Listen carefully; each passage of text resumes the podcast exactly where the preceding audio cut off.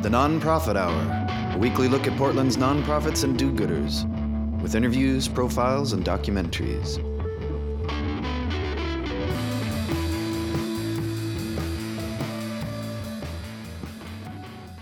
This is the Nonprofit Hour program here on X Ray FM.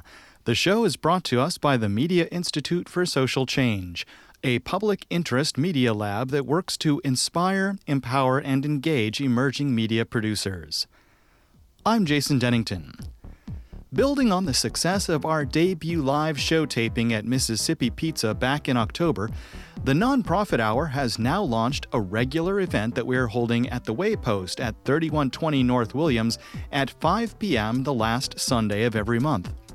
We just started our first of these a week ago on January 31st, and it was great fun for everyone involved and in attendance. On today's show, we're going to be listening to a recording of that event in which we spoke to two organizations. The first was New Avenues for Youth, which was followed by the Intergenerational Outreach Choir, who also performed live a number of songs for us at the Waypost. We're looking forward to these regular live show tapings and would like to see you all come down and join us at the next event on Sunday, February 28th. Before we get to that, though, we're going to check in with some news for this week about an upcoming benefit concert at the Alberta Rose Theatre. The event features Joshua Davis and his stellar backing band in a benefit concert for children's music education, which will be at 8 p.m. on Thursday, the 11th. We're very pleased to have joining us on the phone a man who is a musician, songwriter, 2015 finalist in NBC's The Voice Show, and a cultural ambassador for the state of Michigan, Joshua Davis. Joshua, welcome to the Nonprofit Hour. Thanks, Jason. We're talking by phone in advance of your arrival here in Portland, but you will be performing a show at the Alberta Rose Theatre as well as a number of other events around town this week in support of kids' music education. Can you tell us a little bit about the upcoming concert? Yeah, absolutely. Um, you know, it's been a long time since I've been uh, toured the West Coast, and this is the first stop on. Uh, I think a you know a little under two week tour. Um, we're really excited about it. It's going to be a it's a quartet, um, guys that I've been playing with for a very long time. Incredible musicians. Um, you know, I've got a lot of friends in Portland that I haven't seen in a long time. Uh, from what I understand, the the Alberta Rose is is a is a lovely spot. Um, and you know, we'll play a lot of my tunes. We're going to debut some new stuff. Um, putting out a a seven inch next month. Um, so some new new tunes. Working on a new full length and we'll play um you know play songs from my catalog probably play a couple songs from from the voice um uh, but you know it's it's a really good time. It's a sweet band. It's very intimate, but it's it's also got a lot of energy to it. And uh, yeah, excited to excited to get to Portland. It sounds like you have a really fantastic band backing you up as well. Yeah, yep, I do. And you know, I I feel like that's one of maybe the thing that I do best is surround myself with with with great people, and uh, and I've done that in in a lot of different ways, and it's it's um, helped me uh, throughout my life. And these guys are are amazing musicians, but uh, even more so, they're they're wonderful people. The show you'll be playing at the Alberta Rose Theatre is in support of a nonprofit organization back in Michigan called On Stage for Kids, as well as one locally called Ethos. Can you tell us about On Stage for Kids? Yep. Yeah, this is a, an organization that I co-founded um, with uh, with a wonderful uh, couple of people, the the Sunbergs, um, and uh, you know one of the things that's that um, we've noticed is that there's of course um, you know, it seems to be less and less funding for the arts, especially here in Michigan, uh, and especially in, in, in low-income uh, communities. And it's um, it's a really hard thing to see. There's a lot of art programs and music programs that have been shrinking, and some have, that have been um, dismantled. And uh, it just kills me because um, uh, you know, arts education is so important for kids, whether or not they're going to be professional artists in the future. Um, it's important for brain development. It's important for so many reasons. And so we founded this organization to bring career musicians um, into schools to uh, partner with uh, existing music programs or try to bolster music programs. And if there's not a music program, then then uh, try to you know give these kids um, access to live music. A lot of these kids haven't ever even seen anybody play right in front of them. Um, and so we'll talk about our careers as creatives. We'll talk about um, what it is to uh, to to play music for a living, um, how community is involved, how communication is in, is plays a big part in it, um, and uh, it's really you know it's refreshing for the musicians as well because we spend a lot of time playing shows um you know whether it's theaters or clubs or you know festivals or whatever. This is a totally different experience. To to be with the kids is very interactive and uh you know um i grew up uh in the folk realm where passing the torch to the next generation making sure that this music does not die is is of like this one of the you know tenets of of that scene and so um, to be involved in that is, is really rewarding for me. In addition to the Alberta Rose concert, you're going to be working with kids at various schools in the area. Yeah, yeah. Well, uh, we'll do uh, Tuesday through Thursday um, in schools, and we're doing uh, multiple schools a day or multiple maybe grade levels a day. Um, I'm I'm not sure exactly what the schedule is just yet, but uh, but um, yeah, so we will uh, we'll be we're partnering with an organization called Ethos, uh, which is a Portland-based uh, uh, music education um, organization, and uh, we're really excited for that. Um, and uh, so that partnership is bringing us to to quite a few different schools um, in those three days, and uh, it's always a blast. But it's it's going to be really fun to to uh, take this take this program outside of Michigan. And Thursday's concert is going to raise funds to benefit the nonprofit organizations seeking to promote music education for children. Yes.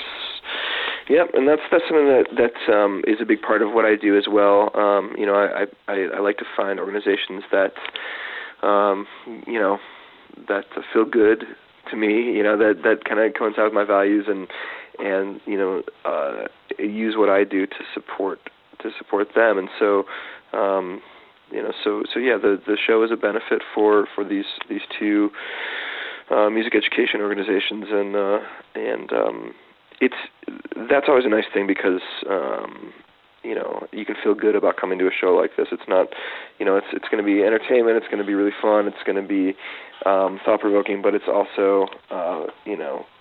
Uh, for for these organizations. It's not uh, it's not just for me or for you. It's for it's for uh, for a lot of people, a lot of kids. So looking forward to it. From what I know about you and your past career, music for you has been about entertainment, but it's also about finding a vehicle to promote positive social change. Is that correct? Oh yeah, absolutely, um, one hundred percent. You know, I, I, I think that um, it's not. You know, I, I don't feel think you know artists should feel obligated, but but I think um, you know, if if I have access to to being up in front of a lot of people, then um, you know, there's.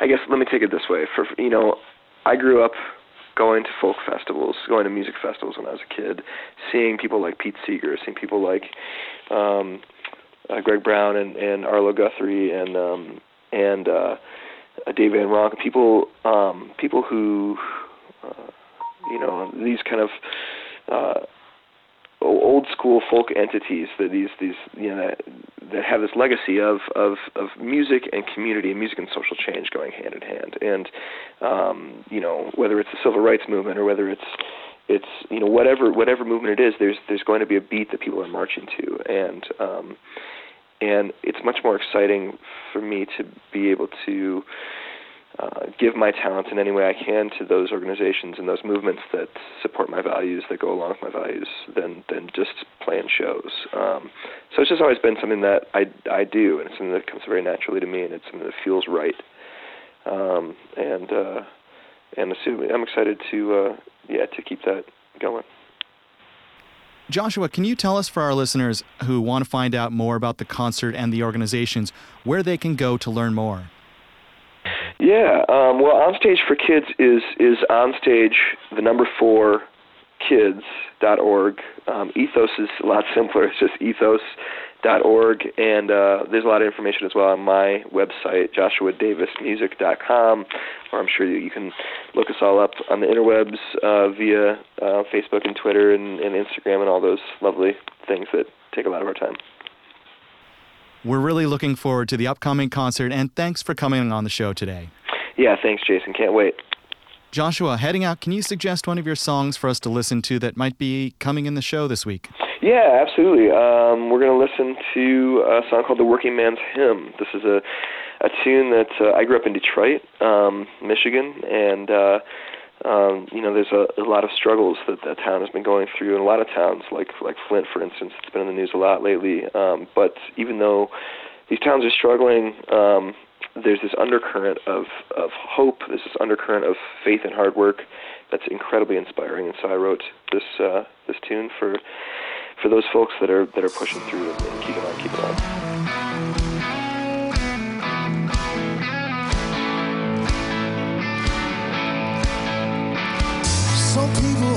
For the greenback bear. Some folks hunger for the top of the hill. Some people just trying to get a decent meal. Well, I know that we can turn it around. Some people sleeping in five from a bed. Some folks are dreaming of the old homestead. Some just need a place to lay their head. Well, I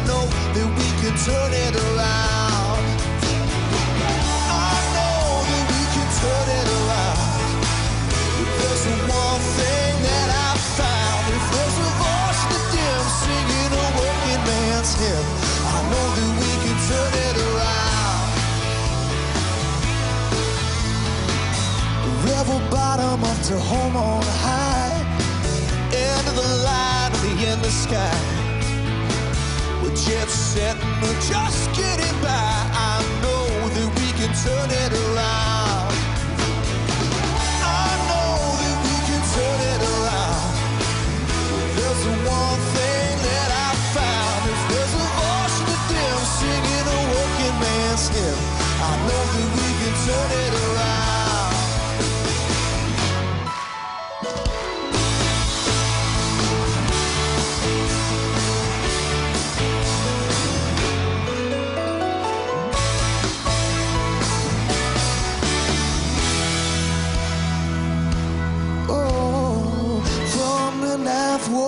To Petticoat Lane.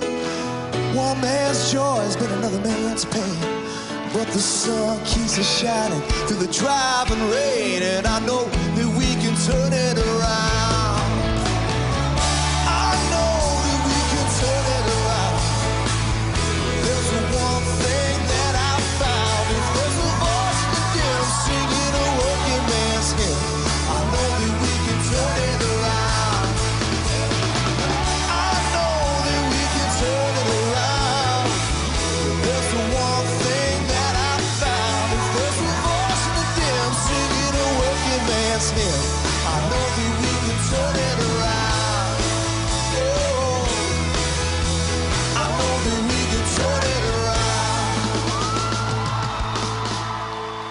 just listening to Working Man's Hymn by Joshua Davis, and once again, you can see him perform with his band at the Alberta Rose Theatre at 8 p.m. on Thursday at a benefit for children's music education nonprofits On Stage for Kids and Ethos.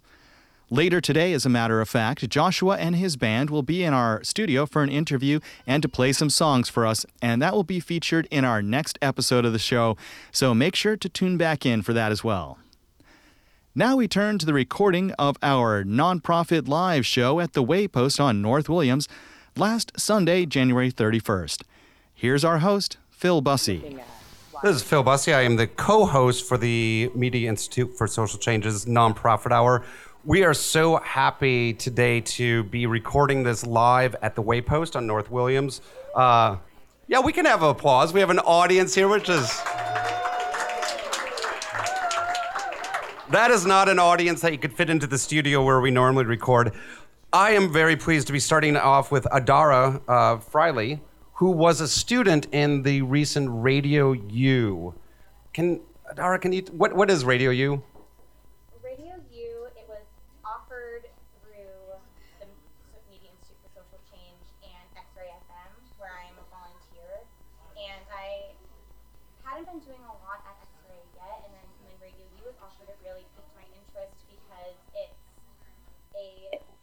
It was a course that offered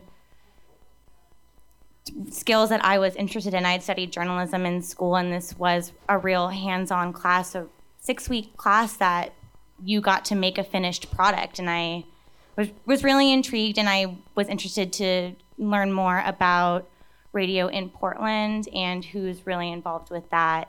And um, it was nice to be able to highlight a nonprofit that is very young and doesn't get a lot of attention yet. And um, and I'm glad that X-Ray and Radio U gave that platform to introduce them. We're going to take a listen to the piece that you produced through this class mm-hmm. uh, in a moment, uh, and it's it's and we'll give you a chance to set that up. I want to talk to you a little bit about why radio. Why why why what has drawn you to radio? Are you an Ira Glass groupie? Um, what what is it that has hooked you into radio, and, and particularly as a format, maybe for journalism? I think I always had a natural natural attraction towards radio because of my love for music. So I would sit in front of the radio and just dial through the stations and just see whatever piqued my in- interest. And then when I went to college, I wasn't really sure what I wanted to study. And there was a student radio station there, which I knew I wanted to be a part of. And it kind of led me to go into journalism. And I think the reason why I like radio is because so much can be expressed in just your voice. And that was why I had so much fun doing this project through Radio U because I didn't really know what I was getting myself into with the person I was talking to and with the nonprofit itself and everything. And I think that I was able to express a lot just through tone. And I think a lot of that is lost when you're watching television because there's so many other distractions. But with radio, you're really listening. And that's a great setup for uh, the radio piece that you did. Radio U is it, it lasts several weeks, and you have radio experts mm-hmm. and producers come in and they they coach you and work with you, and then you choose a nonprofit to profile. Who did you choose? I chose a nonprofit called Autism Anchoring Dogs, and when I was searching for nonprofits, I didn't really know where to start. I'm fairly new to Portland. I just moved here over the summer, so I didn't really know what has been featured too much or you know I didn't really know where to start. So I just googled Portland nonprofits and just to see what came up. And I narrowed it down to a list of, of about three or four. And every time I would discuss this with my friends or anybody else the same nonprofit kept coming to, up to the top of the list where people kept saying yeah that one sounds very intriguing. So that's how I ended up going with it Excellent. Well, I, I, let's take a listen to it. Mm-hmm. I, I, don't want you to give any, and no spoilers. um, we'll edit out those pauses that I just did there. All aspects of this business, in my mind, need to be clear, transparent, and give back to the community in some fashion because this company is the purpose for the rest of my life as I see it. Meet Kirsten Becker, founder and executive director of Portland's Autism Anchoring Dogs an organization that provides giant breed anchoring service dogs to families with children who elope or run away unexpectedly. One in 68 children born in the United States land in the autism spectrum, making it the country's fastest growing developmental disability. A 2012 survey in pediatrics showed almost 50% of these children attempted to elope at least once after age 4. This action is usually prompted when a child experiences overstimulation from their surroundings, creating sensory overload. I have a letter from a 12 year old that says, My heart beats very fast, and I stop thinking, and there's a bright light that flashes in my brain, and I start running, and my heart's pounding, and then I stop a mile or so away, and I look around, I don't know where I am, and my heart's still beating very fast. And that, that, that would be frightening. That would be almost like a blackout. You don't know, you don't know what you're doing, it's just, you're gone until these children can learn self regulation, if they ever can, we have anchoring dogs to keep them safe. Last Halloween, Becker's budding business celebrated its first year as a nonprofit. She has spent nearly five years perfecting her specifications for anchoring dogs, and with over $80,000 worth of pooches on the premises, she keeps her Southwest Portland property on strict lockdown. Instead, we arranged a rendezvous at the nearby Southwest Community Center. Autism Anchoring Dogs trains breeds with non reactive personalities, sweetness of temperament, and an affinity for children, typically Leonbergers, Newfoundlands, and St. Bernards. Autistic children have a propensity, a real affiliation for um, animals, especially dogs. they react very well to them. There's a lot of sensory input with the dogs, and the dogs are honest. The dogs look at them in the face. They love them. It's unconditional. Um, it's tactile, it's warm, it's calming because dogs are usually like, hey, I'm up for fun, what about you? And the child is like, yeah, yeah, it could be fun, this could be fun, this mm-hmm. would be great. Last summer, Becker received an email from a mother in Durango, Colorado, moments after a heart pounding incident in a grocery store parking lot where her dog Porter her sizable stature and anchoring training to the test. The child saw how busy the grocery store was, told her mother that she was not going in there with all those people, turned around and ran. And a car was speeding by at the time, and Porter turned, braced, sat, and stopped her from going more than five feet away. That made everything that I'm doing absolutely worthwhile because mm-hmm. there's a child I knew I saved a life in that moment at that time nothing else matters to me than that. Each anchoring dog cost about $14,000, and the minimum 120 hours of training costs an additional $22,000. Becker covers these expenses and pays herself only half a salary to absorb the financial burden typically endured by the family in need. For Becker, when it comes to saving lives with colossal canines, it's personal. The tragic elopement of her son, Samuel, ignited her dedication to this life saving cause. He ran into the wilderness um, up a, a difficult slope. He ran and he hid, and then he kept running. Although he was searched for for over a week, we hardly found anything, and we've searched for him for nine years, and we have not recovered anything, no remains. So we're still looking to bring Sam home. Until then, Becker, trainer Stephen Meck, and the other dedicated individuals at Autism Anchoring Dogs trudge on, giving fearless companions to children and providing parental peace of mind. As we said our goodbyes, Becker emphasized the necessity for these heroic hounds. I would have paid anything to keep my son. And I want to support these families because if we can just get them through the eloping stage and we can you know, hopefully that will diminish over time. The quality of life for these families tremendously increases. And yeah, nothing's perfect, but this is a solution that I don't think anyone else has come up with. And it's life, it's life saving. It's life saving. That yeah, we can have an applause for that. This is Phil Busse. I'm the co host for the Nonprofit Hour, and we are recording live at uh, Waypost on North Williams. That was a, a radio piece produced by Adara Freiley, who attended uh, Radio U. And more information if, if people do want to sign up, if they have budding interest in becoming radio producers and producing uh, radio journalism like that, uh, mediamakingchange.org what what I like about uh, the nonprofit hour is it does uncover some of these smaller nonprofits that are doing just incredibly humane and wonderful work. Um, what I also like about the nonprofit is that we get a chance to talk to uh, very large and well-known nonprofits like New Avenues for Youth, which is um, it's it's almost 20 years old and it's, it's an institution uh, in the city and has done some amazing work. I am joined uh, at the Waypost here with Jessica Elkin, who is the Director of Development. Hi, thank you for having me here.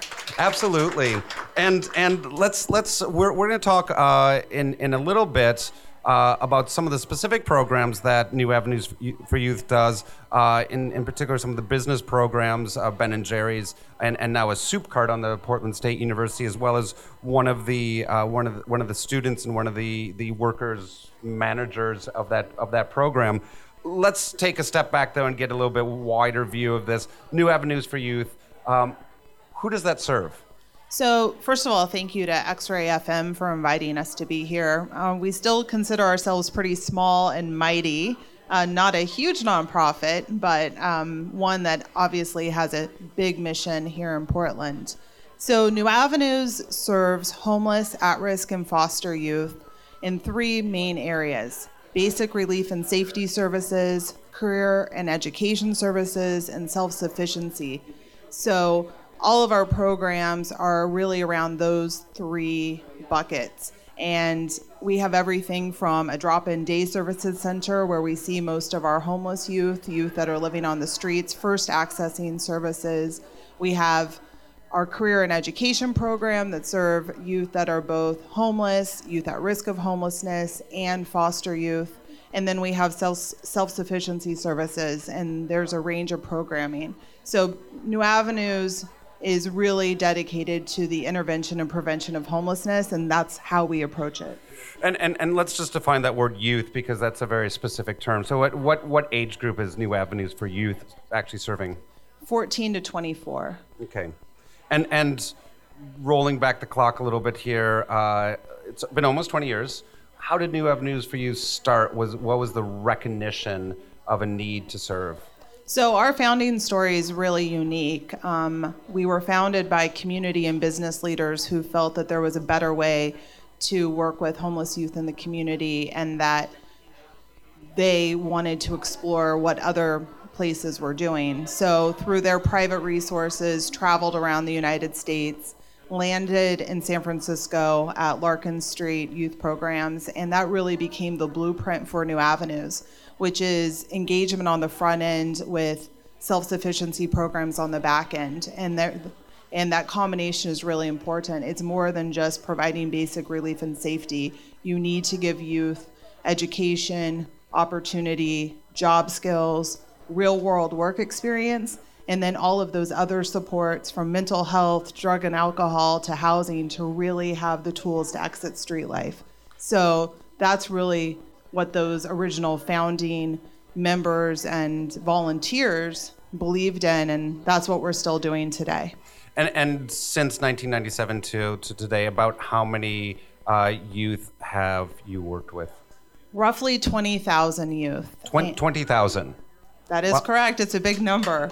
That's a huge number. I mean, that's. Yeah, actually, this past year we served over 1,300 youth, and that was a record for the organization. And that number was higher because we have been really focusing on prevention programming, both through working with foster youth as well as working with LGBT youth through our SMYRC program. So we had a record year last year, but what we're most proud of is it's that combination of working with youth who are homeless and working with those youth that are not yet on the streets but are on the cusp of becoming homeless because of their circumstances. Yeah, and that's I mean that's a remarkable number, twenty thousand. I mean that's that's the size of this city of Medford, uh, and and and giving. Uh, those individuals, like you're saying, not just uh, a meal or a shower, but ultimately self sufficiency. Yes, and, and that's what it's about. I mean, I think that 20,000 is a big number, but each one of those um, people has um, goals, they have a desire to make their lives better. And that's what's great about our programs is it is completely voluntary. Youth do not have to come to New Avenues. They're doing this because they see that they um, they need help, they need a safe, supportive environment. And fortunately, New Avenues is there to meet them where they're at and provide them with opportunities. A youth a long time ago told me New Avenues is great because if you want to be a dolphin trainer, they'll help you become a dolphin trainer.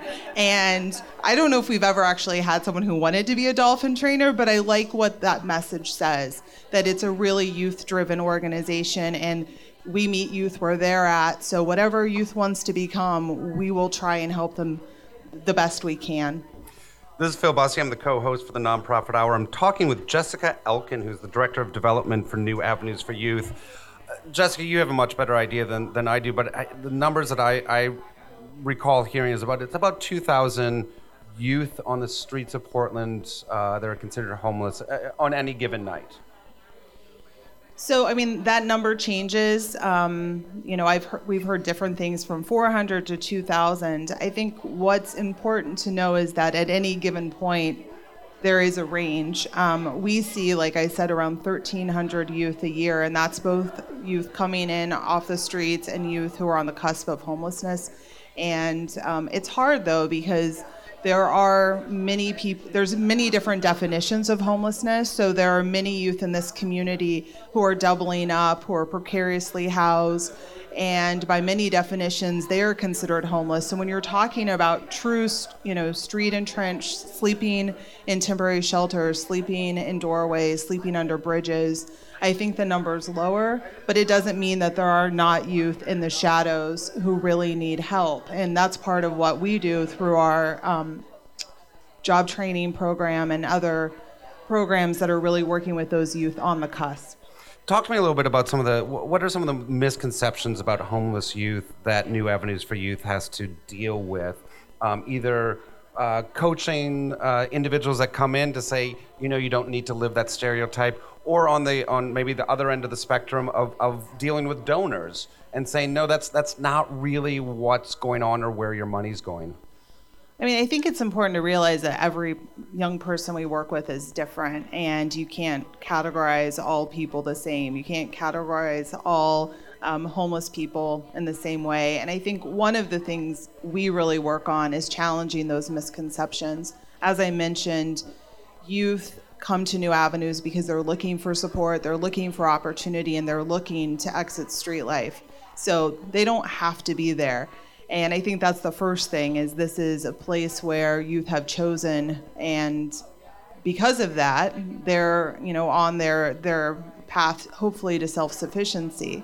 But the you know, I don't like talking about the negative stereotypes. I think we all have ideas in our head of, you know, when we see homeless people on the street, we all have um, a narrative. And I think what's important to recognize that the youth we work with are homeless oftentimes because of circumstances that they have very little control over. They've fled abuse, neglect, poverty, um, lots of mental health, PTSD, and many of the youth haven't had the support of adults in their lives to teach them um, all of the things that maybe a young person who had a healthier upbringing would have. So, for us, one of the ways that we really challenge those misconceptions is bringing people in to serve meals. And something you hear constantly by people who serve meals at New Avenues is, oh my gosh, the youth are so wonderful. They say thank you, they're polite. And we kind of look and say, yes, they are, because they're there because they want to be there and they want food and they do have gratitude. And I think, again, it's just going back to why are, what are the root causes of homelessness and realizing that not everyone has control over those formative years. Oftentimes, our youth are really fleeing very um, unhealthy and unsafe situations. And and so New Avenues for Youth has three really incredible programs. Well, they're sort of all under the same umbrella, uh, and and that's running some local businesses. Uh, there's a Ben and Jerry's that's on the Portland State campus, uh, and then there is a, an, an ink shop, and then and the newest one is a soup cart joining the uh, food cart revolution of Portland. Absolutely. So, about 10 years ago, we opened our first Ben and Jerry's partner shop, and we have two now one on Yamhill, right across from Pioneer Square, and the one you mentioned on the campus of Portland State University. We also have a screen printing business in the Pearl District that screen prints apparel and other items. And on January 7th, we launched our third social enterprise called New Avenues Through Soup. And you're right, it is a really cute cart right in the middle of the urban plaza selling soup to students and anyone else who walks by. And what's great is um, we have youth that are really managing the cart and helping us launch this new social enterprise. And we're going to take a quick musical break. And when we come back, uh, John, who is one of those youth who is helping run and launch that, that program in Soup Cart, is going to join us. Wonderful. You, and what's what song did you bring with you for us to play today? I think we suggested a couple one uh, songs, but I think it's U2, Beautiful Day." Great. I'm gonna have you maybe slide over.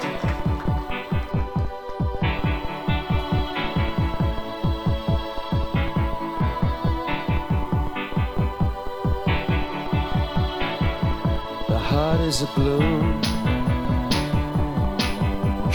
up through the stony ground. There's no room, no space to rent in this town. You're out of luck. And the reason that you had to care the traffic is stuck and you're not moving anywhere. You thought you found a friend to take you out of this place. Someone you could lend a hand in return for grace. A beautiful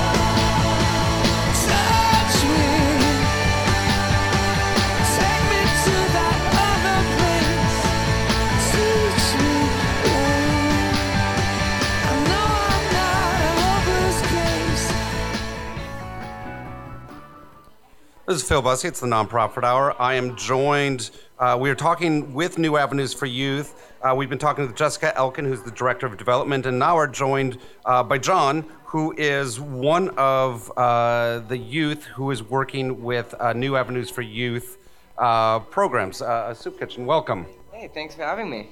Absolutely. So now, uh, describe what the soup, the the soup cart looks like.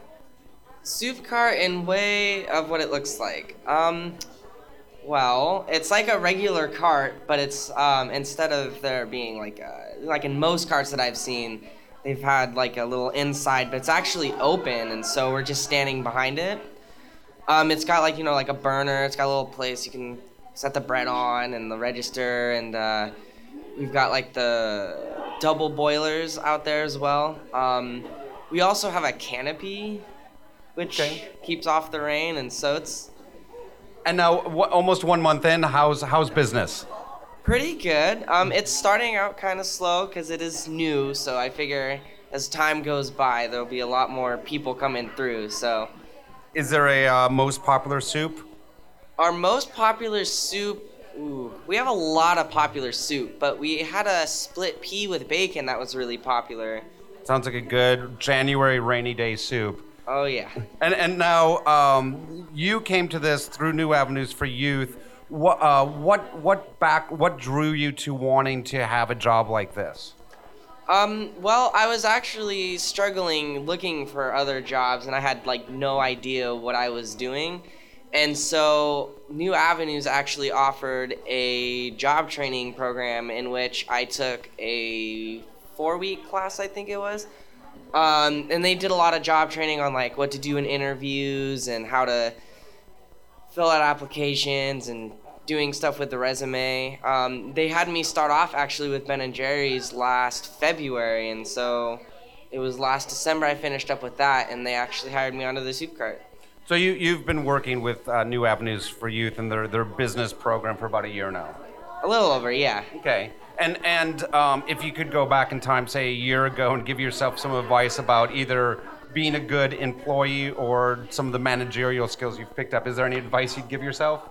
Well, I would definitely tell myself that my resume needs to look pretty good. Um, I think actually one of the main things is mainly how interviews work. Because before I was like, an interview was this weird concept that I, I have never experienced. And so if I were to tell myself about interviews, like job interviews, I would just say actually it's a lot easier than what I would have seemed it would be. That's good. I mean, I think demystifying the, the job hunting and job uh, landing process is, is perhaps one of the most important things to go through. And and um, talk to me about some of the how many people are working at the the food car or the soup cart at, at any given time. Um, it's actually just me and actually one other person as well, and so it's just two of us plus the manager who shares management with Ben and Jerry's and the soup cart. He helps out a lot as well with getting materials and stuff that we need. And then I also have a coworker who also he mainly scoops this uh, not scoop, but he mainly serves up the soup, and then I just ring people up. But just two of us out there. Yeah, it's it's it's interesting. You went from a very probably a very popular in the summertime uh, place to very popular in the wintertime place. What what as far as I mean, I think first jobs, and this is essentially one of your first jobs, uh, is is also about figuring out some life skills and along those lines. Are there are there any bits of wisdom that you either can that you've been giving to yourself that you've been taking away from these jobs?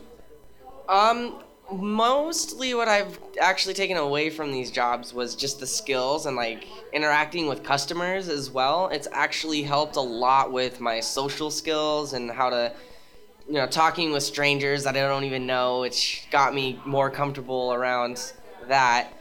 Um, also, it's actually kind of demystified a lot of my doubts of like how do I run a register and now I know what that's like. And then there's also like money counting skills. So there's like a lot of skills that I actually took away from this. And and um, nice to have an income. Oh yeah. where where does this take you next? I mean, I, I I I would imagine this is a step towards something. Do you have you thought about uh, where this goes next? Um, not really yet. Um, I'm just started about a month ago, but um, I think I don't know how long I'll actually be working there. But I'm actually working on, you know, getting uh, getting an apartment for myself, and so saving up money is definitely a thing that I'm working on here. Um, also, getting maybe another job somewhere, wherever they're hiring, um, which actually is good because this place has actually taught me a lot about how to do that, and so. I, and, and, and I don't know a better way of saying this, but you sound like a real success story. Does when you look at your own life now, does it feel like you are a success story? I feel like it in a way, based from like where I came from before, it's like a whole new me from like say three or four years ago when I was just like I had no idea what I was doing or where I was gonna end up, and so I feel like from that time to now, it's just I guess you could say that, yeah. John, congratulations, and um, I look forward to coming down and visiting the soup cart on, on Portland State's campus. Uh, thank you to New Avenues for Youth for, for coming by and, and for all the great work that you do, and, and uh, thanks for all the great soup and ice cream that you guys are putting out there. Yeah, definitely. Uh, this is Phil Busse, it's the Nonprofit Hour.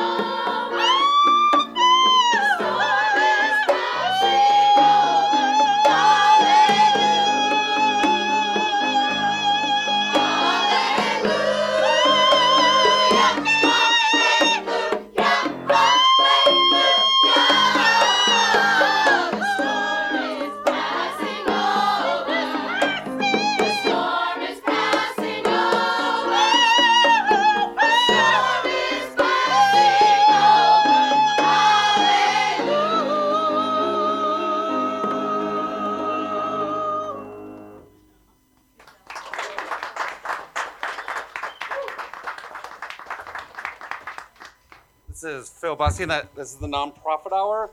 I am joined uh, for a very special performance uh, at the Waypost and for our live recording of the Nonprofit Hour uh, with the Intergenerational Outreach Choir. Uh, it, this because this is radio, it is hard to see exactly how uh, crowded it is. There's about two dozen people that are crammed into a very small space, but obviously you just heard how robust uh, the sound of this this group is.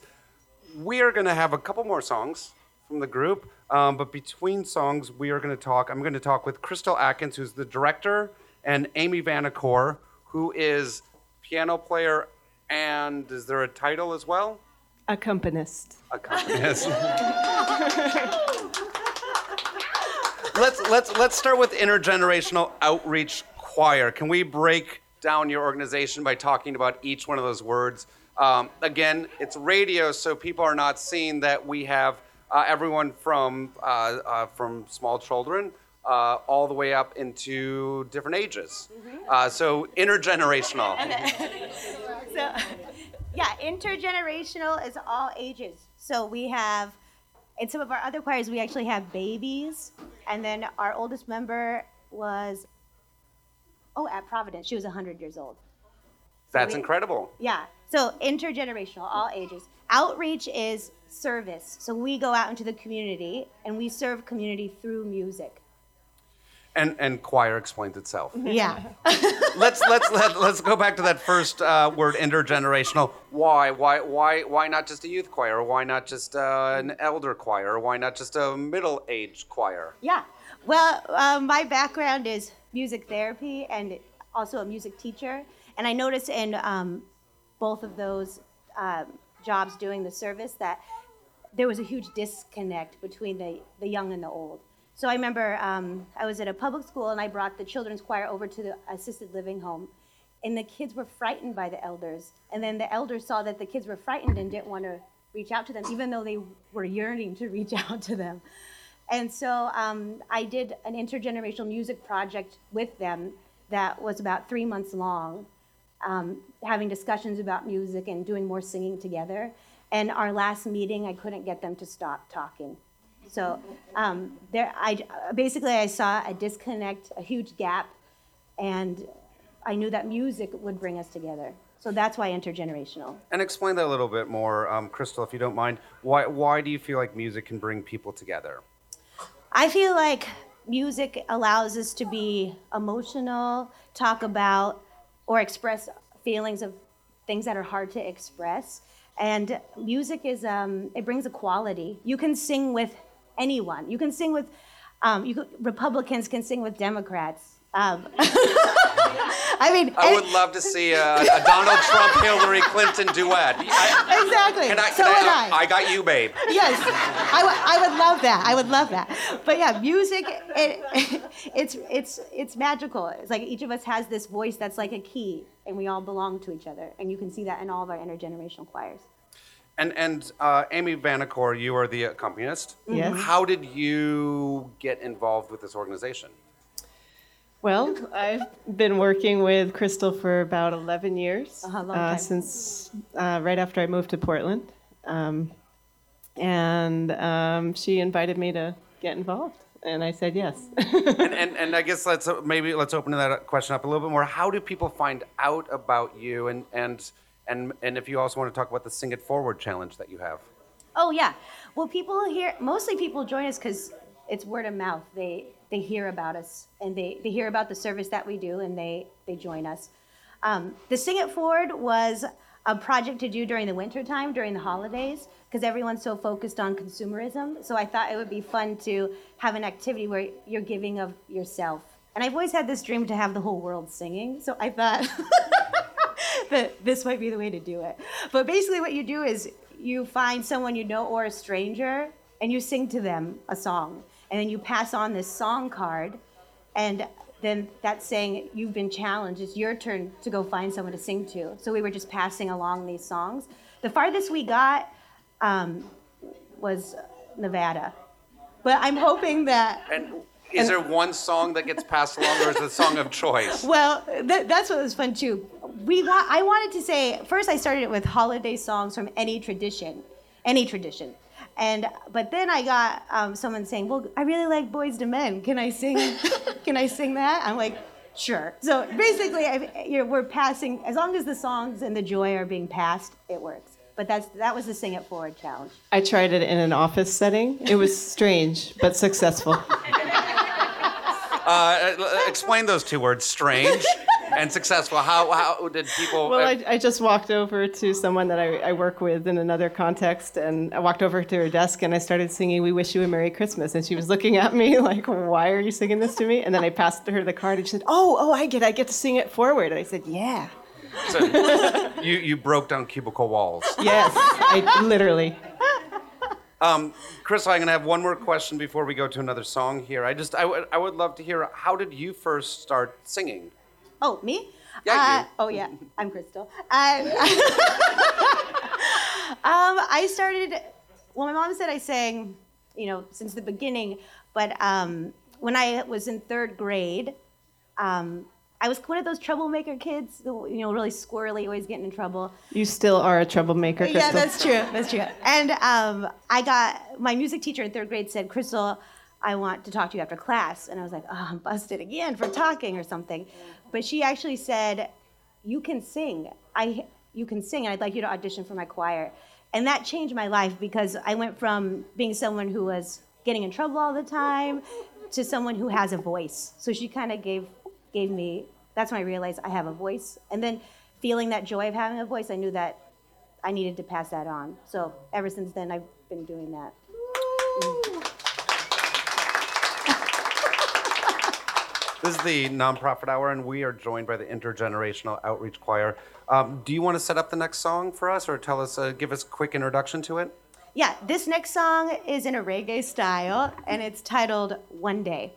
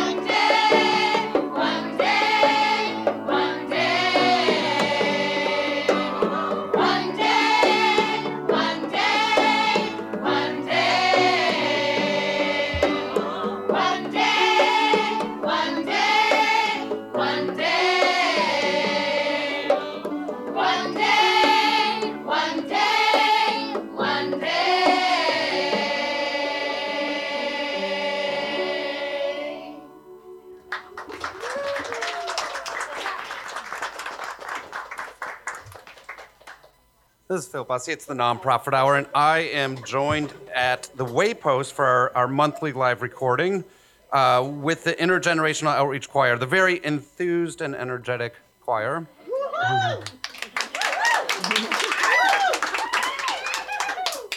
And I'm talking with uh, Crystal Atkins, who's the director, and Amy Vanacore, who is the piano player, accompanist.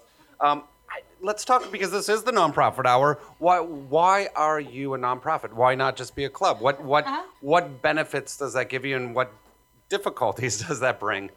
Well, because we serve community, you need community to serve community, is what I believe. And change comes from within.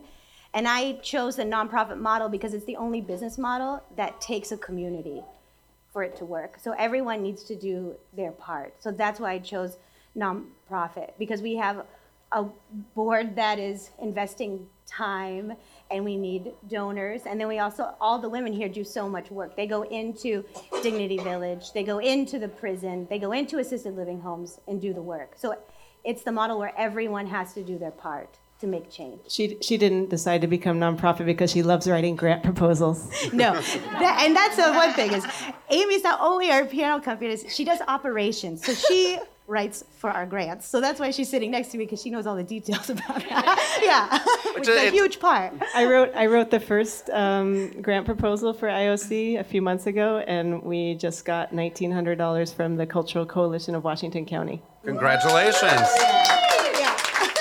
That, that is a different type. That's an organizational accompanist. That's right. New title. I like that. so, did you have uh, either of you have much background in nonprofits before? Mhm. You're both nodding your heads. Yes. I've been in nonprofit, in and out of nonprofit, but mostly in for the last twenty years.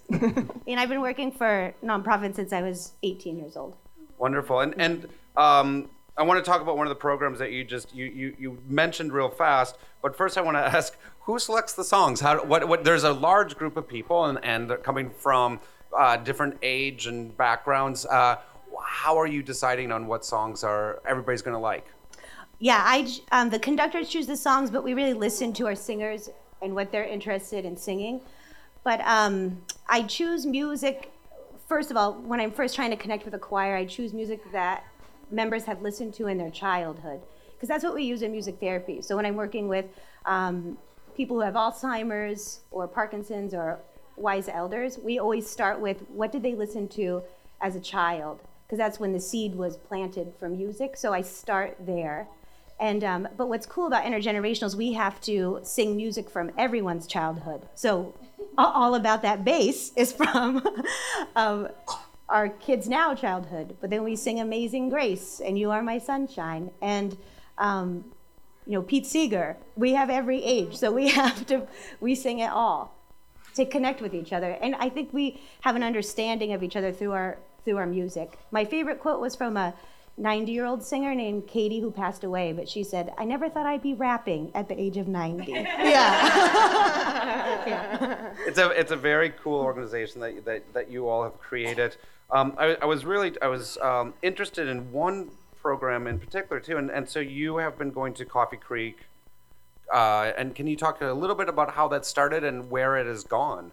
Yeah. And and again, and for what is Coffee Creek? Okay, Coffee Creek is a prison, but it's called Coffee Creek Correctional Facility.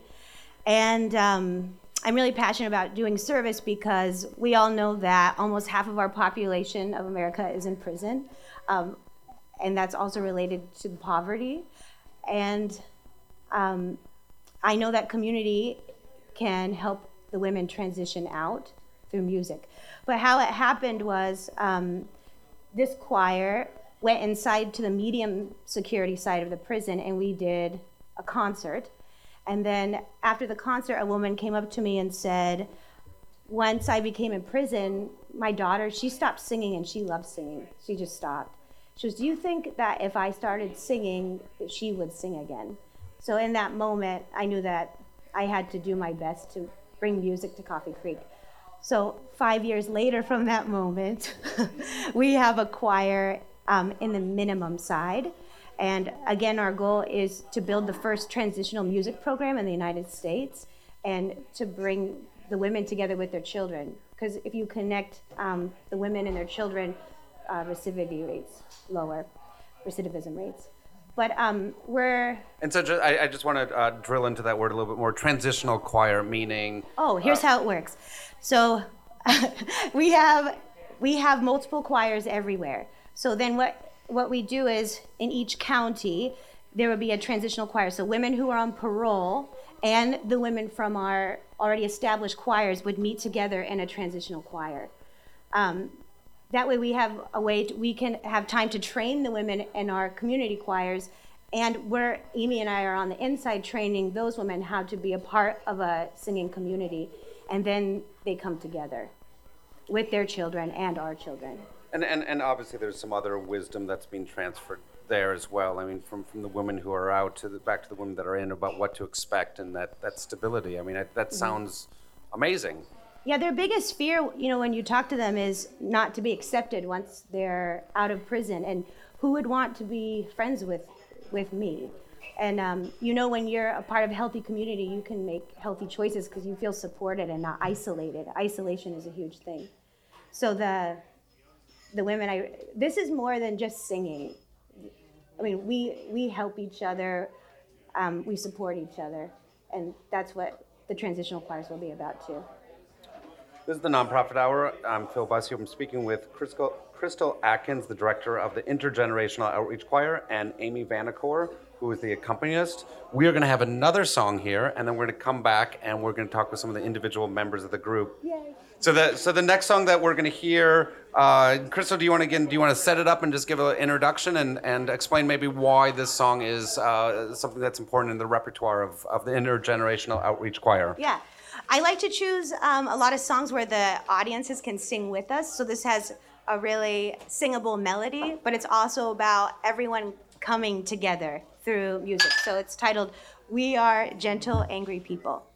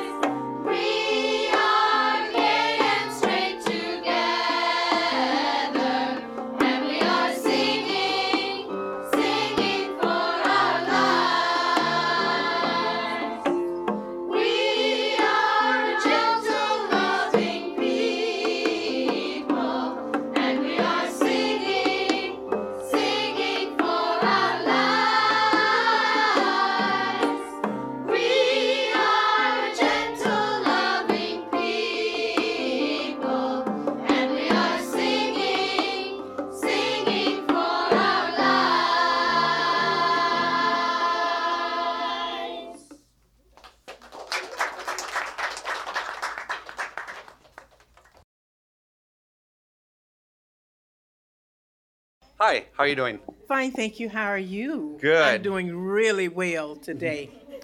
I'm Sarah Simpson.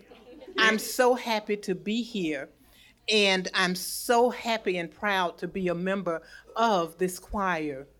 When I met this choir, I was at a very low place. I was in, I had been in the hospital with a kidney infection, to get a little personal. And from there, I, because I live alone, they sent me to a medical rehab facility. And I felt really, really down. Um, I didn't feel that I had a lot of hope. I was ready to give up. And then I heard that there was going to be a choir rehearsing in the dining facility where I was. And I said, I really, I, I usually just stayed in my room. And so um, the lady in charge of the activities kept coming back. She said, You have to come, you have to come. I know you'll enjoy it. It's just rehearsal. I say, But I'm not dressed. I'm wearing pajamas. She said, It doesn't matter. You can still come. And so to get her to hush, and stop knocking on my door, I decided to get up and go. And I sat uh, as farthest as I could, but close enough to hear the songs because I've sang since I was probably two. I can remember at church them standing me up in a chair so they could see me sing. And they started singing, and I didn't know any of the songs, but the music made me feel a little bit inside. It grabbed me on the inside. And then they started singing, The Storm is Passing Over.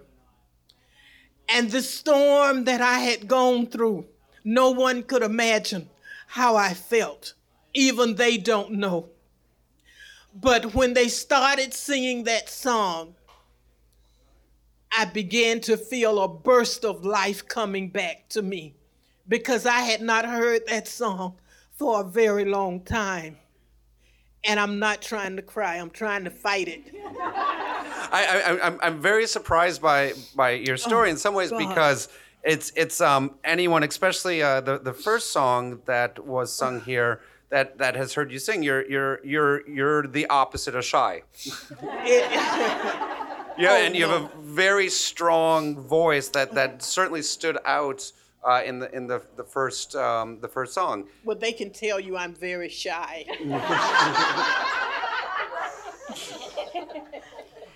anyway, when they when they sang the song, uh, Crystal was sitting over on the side, and we had another uh, directress, and she she heard my big mouth on the other side of the room, and she told them to go back over that song, and she wanted me to sing a part.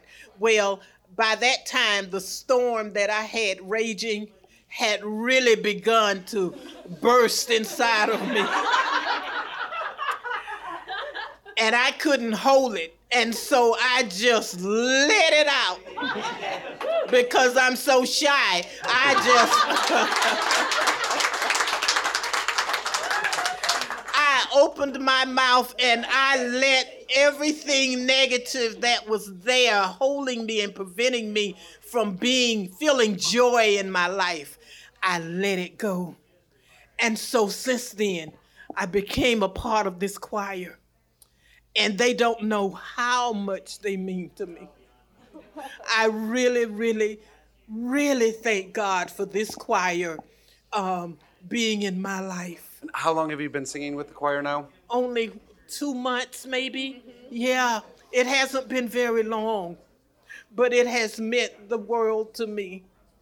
Thank you for thank you for being here tonight.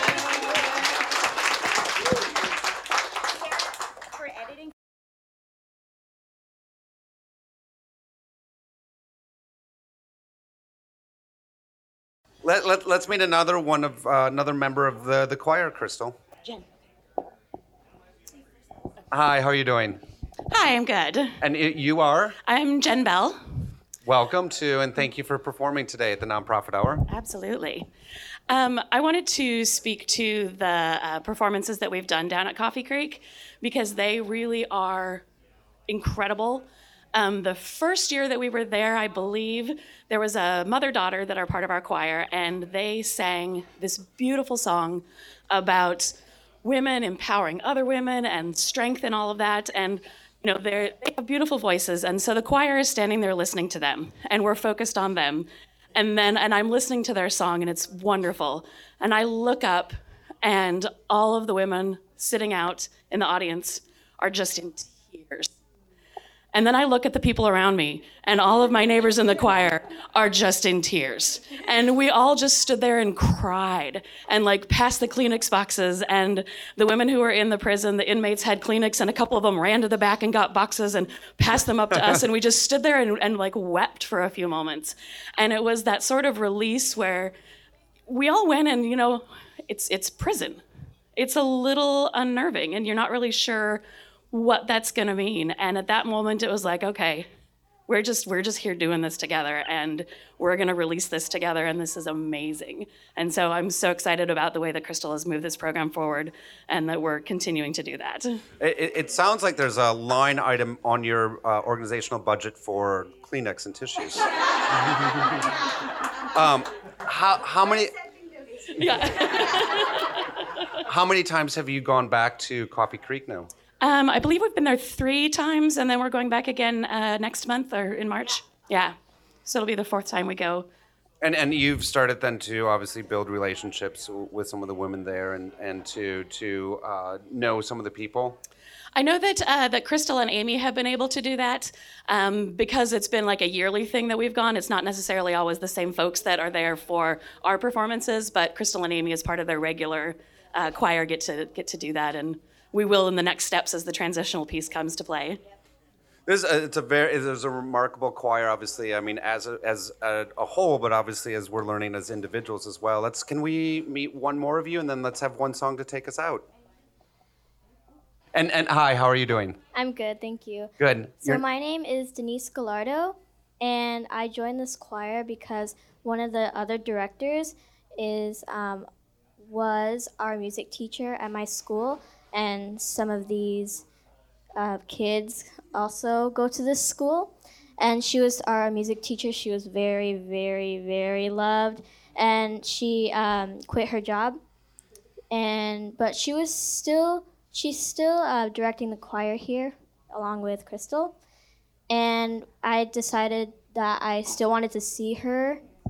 And we all missed her. So a few of the students from our school came here to not just see her but also like join the choir sing along with her because we miss that feeling when we sing with her And, and l- let me ask you about some of the performances that you do. Are you nervous singing ever?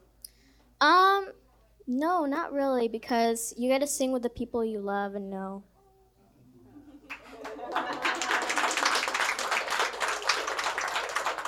What are what are some of your favorite performances that you've been able to do as part of this choir? Um, we went to the grotto, and it was really big, and everybody was really loud, and we just had a lot of fun there, going back there again and seeing everyone. Wonderful. Well, thank you, thank you all, and we're gonna have one more song to wrap the show up.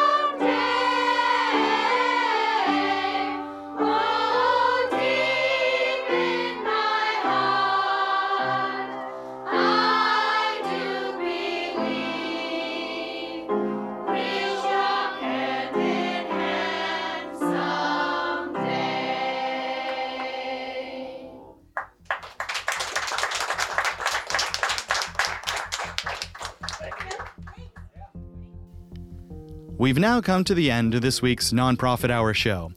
The show has been produced and edited by myself, Jason Dennington, and is recorded at the production studios of X Ray FM. You can follow us on our Facebook or via our Twitter handle at Nonprofit Hour and find archives of past shows on our SoundCloud page.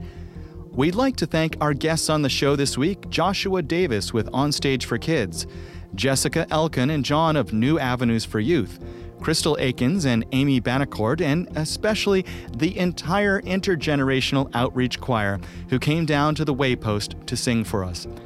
The choir performed so much joyous music for us, but regrettably, an hour show is simply not enough to fit it all in. So, if you head to our SoundCloud page, we will have posted an archive recording of the full and complete show with unedited interviews and all of the music from the show. I encourage you to check that out because there was about 20 minutes of the live show that we just couldn't fit in our broadcast episode today. We'd also like to thank the Media Institute for Social Change, our regular hosts, Phil Busse and Julie Falk, KXRY Radio X Ray FM, and most of all to you, our regular listeners. Thanks for tuning in, and we hope you have a great week and join us again next week at noon on Monday for the Nonprofit Hour Show.